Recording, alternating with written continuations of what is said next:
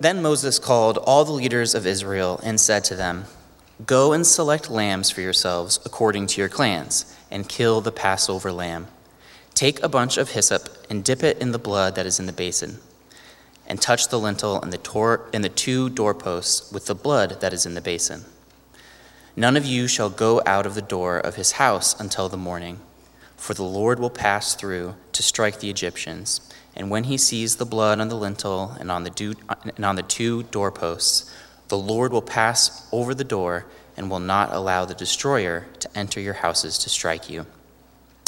You shall observe this rite as a statute for you and for your sons forever. And when you come to the land that the Lord will give you, as he has promised, you shall keep this service. And when your children say to you, What do you mean by this service? You shall say, It is the sacrifice of the Lord's Passover. For he passed over the houses of the people of Israel in Egypt, when he struck the Egyptians, but spared our houses. And the people bowed their heads and worshipped. Then the people of Israel went and did so. As the Lord had commanded Moses and Aaron, so they did. The next day he saw Jesus coming toward him and said, Behold, the Lamb of God who takes away the sin of the world. This is he of whom I said, After me comes a man who ranks before me, because he was before me. I myself not, did not know him, but for this purpose I came baptizing with water, that he might be revealed to Israel. And John bore witness I saw the Spirit descend from heaven like a dove, and it remained on him. I myself did not know him, but he who sent me to baptize with water said to me, On whom you see the Spirit descend and remain, this is he who baptizes with the Holy Spirit. And I have seen and have borne witness that this is the Son of God. The next day, again, John was standing with two of his disciples, and he looked at Jesus as he walked by and said, Behold, the Lamb of God. The two disciples heard him say this, and they followed Jesus. Jesus turned and saw them following and said to them, What are you seeking? And they said to him, Rabbi, which means teacher, where are you staying? He said to them, Come and you will see. So they came and saw where he was staying, and they stayed with him that day, for it was about the tenth hour. One of the two who heard John speak and followed Jesus was Andrew, Simon Peter's brother. He first found his own brother Simon and said to him, We have found the Messiah, which means Christ. He brought him to Jesus. Jesus looked to him and said, You are Simon, the son of John. You shall be called Cephas, which means Peter. Lord God, uh, as we open your word and as we meditate on what you have to say to us, I pray that you would open our eyes and open our ears, and that you would speak to us clearly in this season of Epiphany. We acknowledge, Lord, that we are dependent upon you to make yourself known to us. So we ask that you would come in power. In Jesus' name, amen. My name is Chris Myers. I'm one of the priests here. Dave uh, is away. His wife surprised him with a trip to the hill country, which is a wonderful, beautiful place. And I'm very jealous because I love the hill country. Um, but we are in the season still of Epiphany. And we celebrated the Epiphany last Sunday by looking at the story of the Magi. Uh, but there's a whole season and a few Sundays that go along with Epiphany as we move towards Ash Wednesday and then towards Lent. And Epiphany is about revelation, about Christ being revealed for who he is, Christ being revealed to the nations as the Savior of the world. Um, we may not think of an Epiphany that way. I wanted an excuse to use my newly acquired American Heritage Dictionary, so I looked up Epiphany in there. Um, and this definition struck me as kind of the way that we think about what an epiphany is. That an epiphany is a comprehension or perception of reality by means of a sudden intuitive realization. Sudden intuitive re- realization. And that gets at some of it, um, but really, epiphany is about its divine origin. That things have to be made known to us. As Christians, as people of God, as people of the book, we believe in revelation that God makes himself known to us, that we serve a God who speaks. Not just a God who spoke, but a God who speaks now, who speaks through his word, who comes to us with his Holy Spirit. And what we acknowledge as people of Epiphany is that we are dependent upon God to make himself known to us. It's not just, we can have sudden intuitive realizations, yes. God does that in the context of community, in the hearing of his word. Sometimes when we come to the table, we can have this sudden intuitive realization. But it's important to remember that in those moments, it's God at work because his desire is to make himself known so that we might know him and love him and worship him. And that's why the example of the Magi is the tone setting for Epiphany, because they see a star and that star reveals something to them. And they follow that star. They know that this star is significant. They come into Herod's court and they hear the word of God that gives them even more information about who this person is. And when they come into the presence of Christ, what do they do? They worship and they offer gifts. That's the whole movement of this season of Epiphany, is that we would see who Jesus is for who he is and that we would worship him. So, Epiphany is about the identity of the Son. It begins with the Magi, as I said. And then typically in the season of Epiphany, we also we look to Jesus' baptism, of which John the Baptist spoke today. What happens at Jesus' baptism but a revelation, an identification of who this person is? That the Lord speaks from heaven and says, This is my beloved Son, in whom I'm well pleased. And the Spirit descending upon him and remaining on him identifies him as the Son of God. And we have another identification this week, another finger pointing to Jesus, telling us who he is and why he's come. And it's the words and the finger of John the Baptist pointing to Jesus and saying, Behold, the Lamb of God who takes away the sins of the world. So I want to use that statement to talk about who Jesus is as the Lamb of God and why we need the Lamb of God. And I love the lectionary sometimes. I didn't pick these readings, the church picked these readings, and they go together, and then it does all my work for me. Because here's the story from Exodus of the Passover lamb, and here's John the Baptist pointing to Jesus and saying, the Lamb of God, and all I have to do is just connect those dots. So that's all we're going to do today. Is what does the Exodus story tell us about Jesus being the Passover Lamb of God who enacts a new Exodus for us and why that's important? Why that actually constitutes us as a people and identifies us as Passover people or Paschal people. His identity as the Lamb of God is what actually secures our identity as the people of God. And that's one of the great teachings of looking at the Passover story through Christian eyes.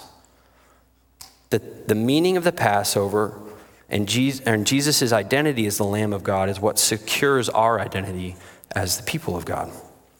So I want to look to the Exodus story, specifically to the night of Passover, as a fundamental and foundational story to learn what it means that Jesus is our Passover lamb. Does that sound all right? Okay. So the Exodus story is a story about salvation, it's a story about freedom and liberation. Behold the Lamb of God who takes away the sin of the world. John the Baptist in saying this, is invoking the story of Israel's salvation, their deliverance from Egypt, and saying there's a new lamb, a new deliverer. The story of the Exodus is a story that situates sal- our salvation in a larger vision.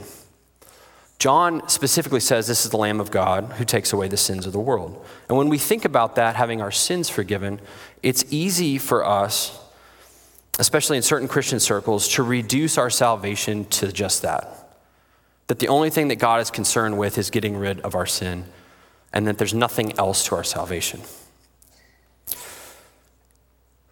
Forgiveness of sins is one of the great miracles of the cross, but it's not the only miracle of the cross.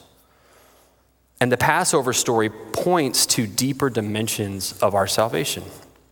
Because what happens in the Passover story is not just the forgiveness of sins, it's a rescue from death and it's a deliverance out of slavery. And those are two dimensions of our salvation that sometimes we don't focus on as much. It's not just that we're forgiven, though we certainly are, but we're forgiven for this other dimension, this deeper dimension that God has rescued us from death, that He's delivered us from the dominion of darkness, and that He's delivered us from slavery. This story is a story about freedom. And Jews understand it as a story about freedom. This is from a Jewish commentator talking about this passage in Exodus. And he says, What's happening here is not a mere political liberation from bondage, but a liberation for more than a political way of life in relation to the liberator. Freedom not from, but freedom for. That God delivers us from slavery, sin, and death for the purpose of being liberated to worship Him and to know Him. Think back to the Exodus story when Moses first comes into the presence of Pharaoh. What does he say? Let my people go so that they might worship me, worship the Lord, that they might go to the mountain of the Lord to worship God. It's not just set them free so that they can be free, it's set them free so that they might worship me because that is who they are, that is what they are made for. So it's not mere liberation from bondage, but liberation for, to orient us towards the one who liberates us. So we can't forget that our sins are forgiven. We confess our sins every week because we recognize that in a, real relationship, you have to clear the air. You have to be honest about what's going on in your heart. So I'm not trying to dismiss that the forgiveness of sins is not an absolute miracle. But to build on that, to build on the declaration that we are righteous before Him, we can have an enriched understanding of a more comprehensive vision of our salvation, that we are set free from slavery, sin, and death so that we might worship God and so that we might actually be an epiphany of His love in the world to go tell that good news to others. So, God enacts in the Exodus a deliverance from death and he frees his people from the forces that enslave them, which for us we would summarize as Satan, sin, and death.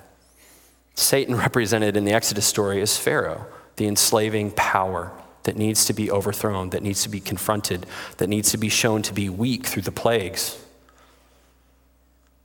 Sin and death, death passing over the people of God.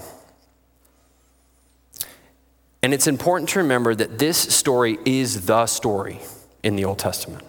It is the anchoring, foundational, fundamental story of the Old Testament. And even in this context, Moses is telling the people of God this is what you tell your children. This is what gets passed down from generation to generation.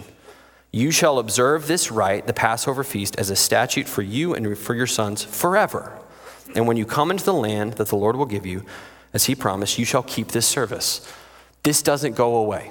It's the thing you go back to again and again and again and over and over because it is the fundamental and foundational story for the people of God. So the children say to their parents, What do we mean by this service? What is going on in the Passover? And there's this opportunity for conversation. Maybe you've had that experience here if you've taken a child to communion. What is this about? And then you have this opportunity to have a conversation. Why bread? Why wine? What is going on? Why do we, why do, we do this every week?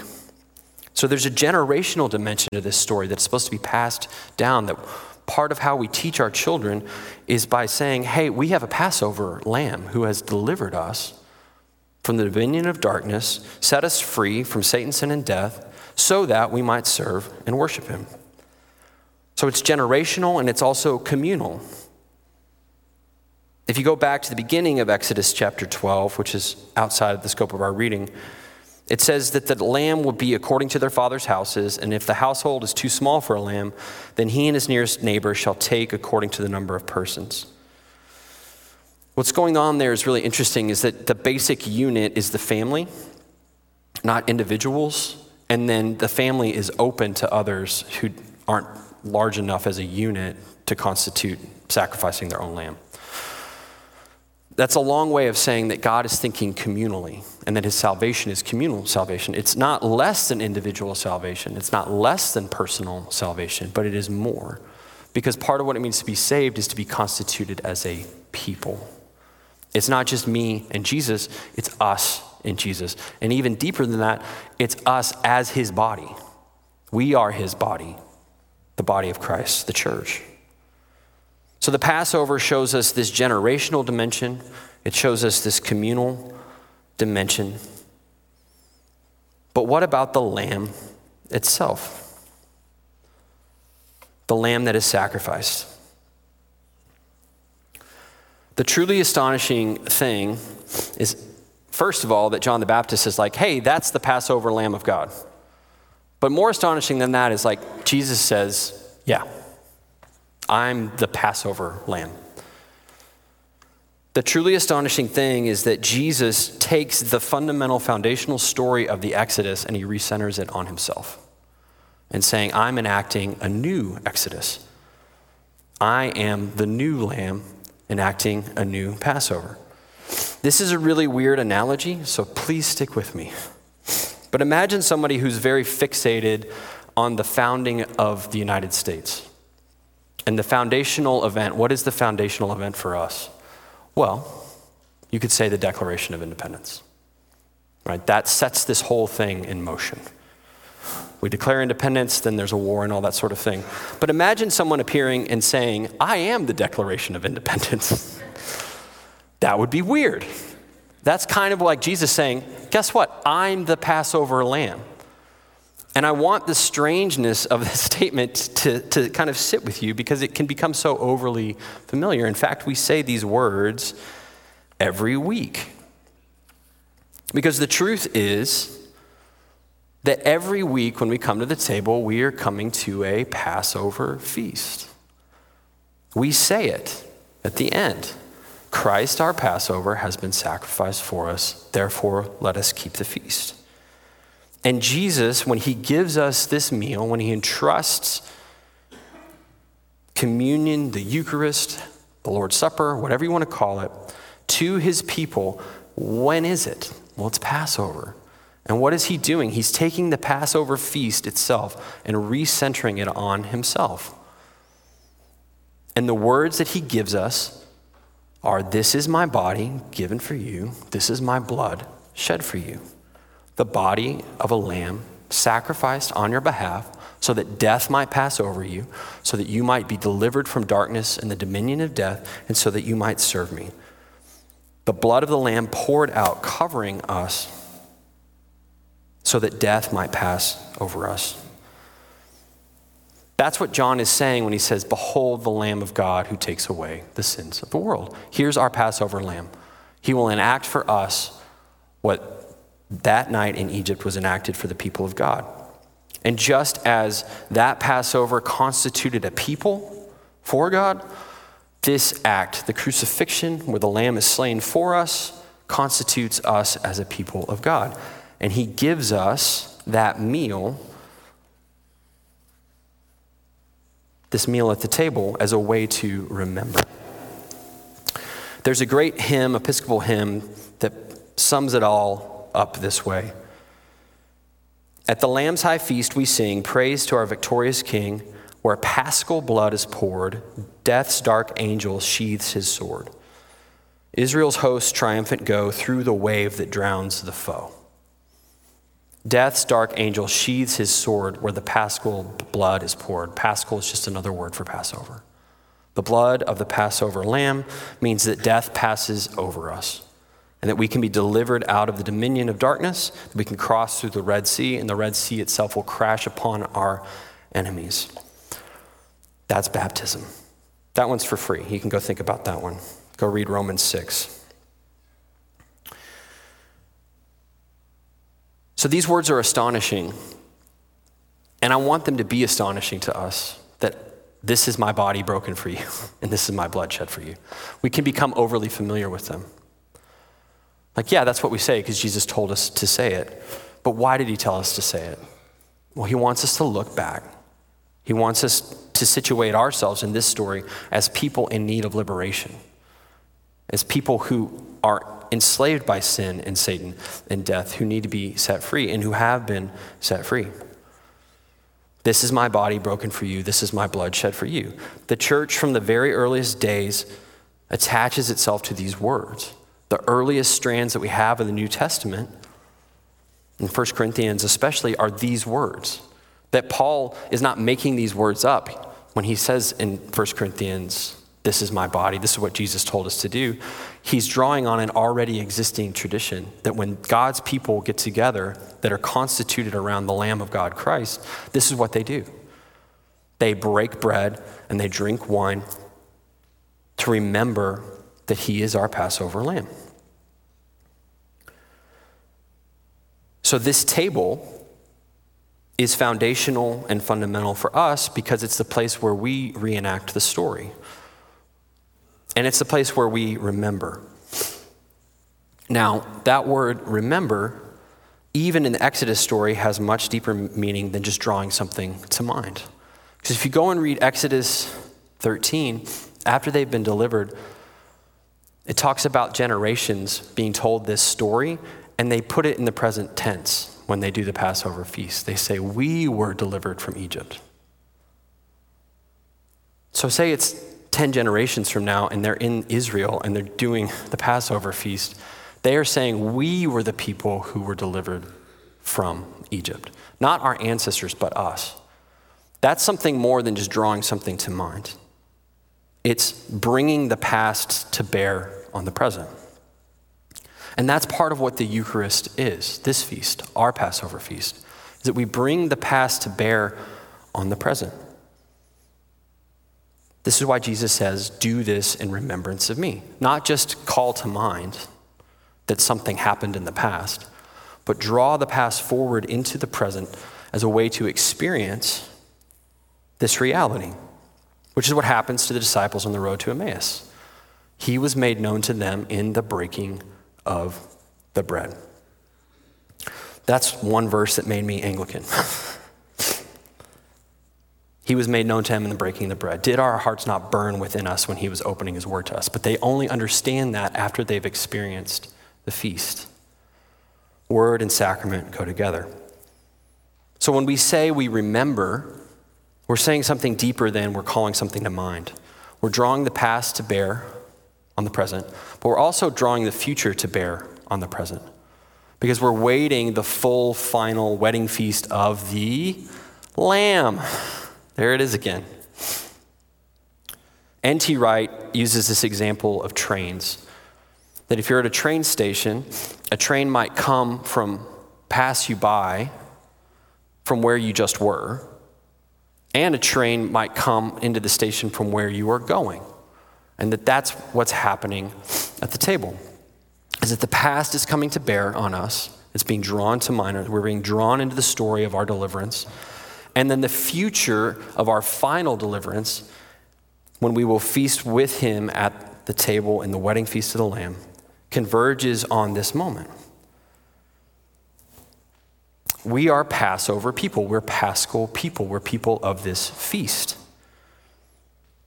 And that's what I meant when I said that God's people's identity is secured in his identity, that who he is makes us who we are. Because he is the Lamb of God who takes away the sin of the world, we are the people who are constituted by his Passover. We go back to that founding, we go back to that fundamental moment because it's so easy to forget.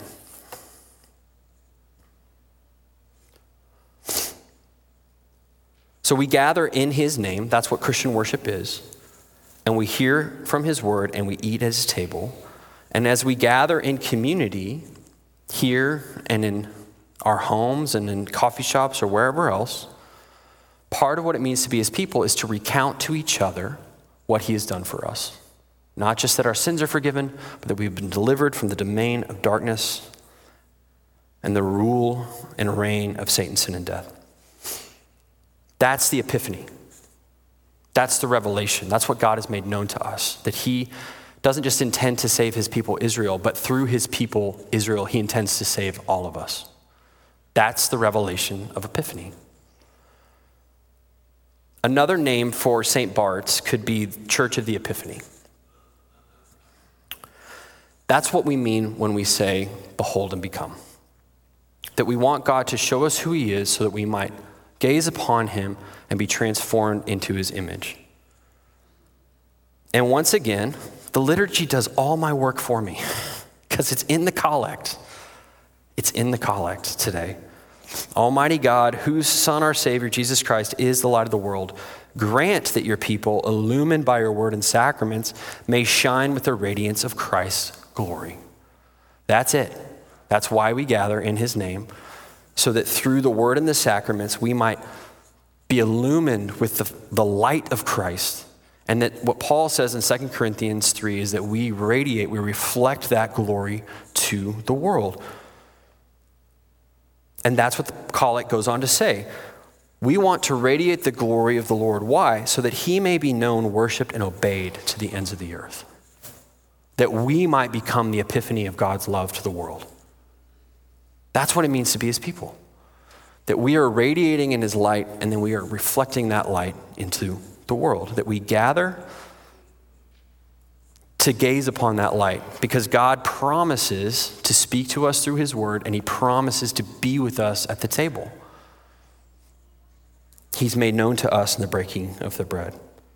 But we don't just stay here, we go out, radiant with the, with the light of Christ, so that He might be known, worshiped, and obeyed to the ends of the earth. So if you want to start calling us on the DL, Church of the Epiphany, I would not mind that. I think it's a, you know, we're, we're St. Bart's, and that's a really good name. And there's good reasons for it. In fact, if you go on to read the rest of John chapter 1 and the calling of Nathaniel, Nathaniel is Bartholomew. And you read Nathaniel's story, that's the story of St. Bart's, really, is this one who's willing to say about Jesus, Can anything good come out of Nazareth? willing to ask questions. But then when Jesus is made known to him, he's like, Oh, yeah, you're the Son of God. So he's responsive, he's open, he's willing to receive the light of Christ. That's why we're St. Bart's. So we're not changing the name. But Church of the Epiphany would be amazing. I would love that. So, where does this leave us? Well, We've heard from the word, and now we're going to feast at the table. And as we come forward today, I just, even as we go through the prayer, I pray that the familiar words would be unfamiliar, that we could hear them anew. And then hearing them anew, the past would come to bear on the present. And our hearts would be filled with hope for the, the future that comes to converge on this moment, too. That God has saved us, that He is saving us, and He will save us fully and finally when he brings us into his glorious kingdom and we feast with him at the wedding feast of the Lamb. Behold the Lamb of God who takes away the sin of the world. Let's pray. Lord, we thank you for this season of Epiphany. We thank you that you do not keep yourself to yourself, but that you make yourself known to us in creation, through your word, through your saving deeds, and through the blessed sacrament where you are made known to us in the breaking of bread. As we come to this table, Lord, we pray that you would encounter us in a new and fresh way. And we pray, Lord, that we would not be people who keep this radiance to ourselves, but that we could not help but reflect and radiate that light and love to the world. We ask this in the name of Jesus, who is our paschal lamb. Amen.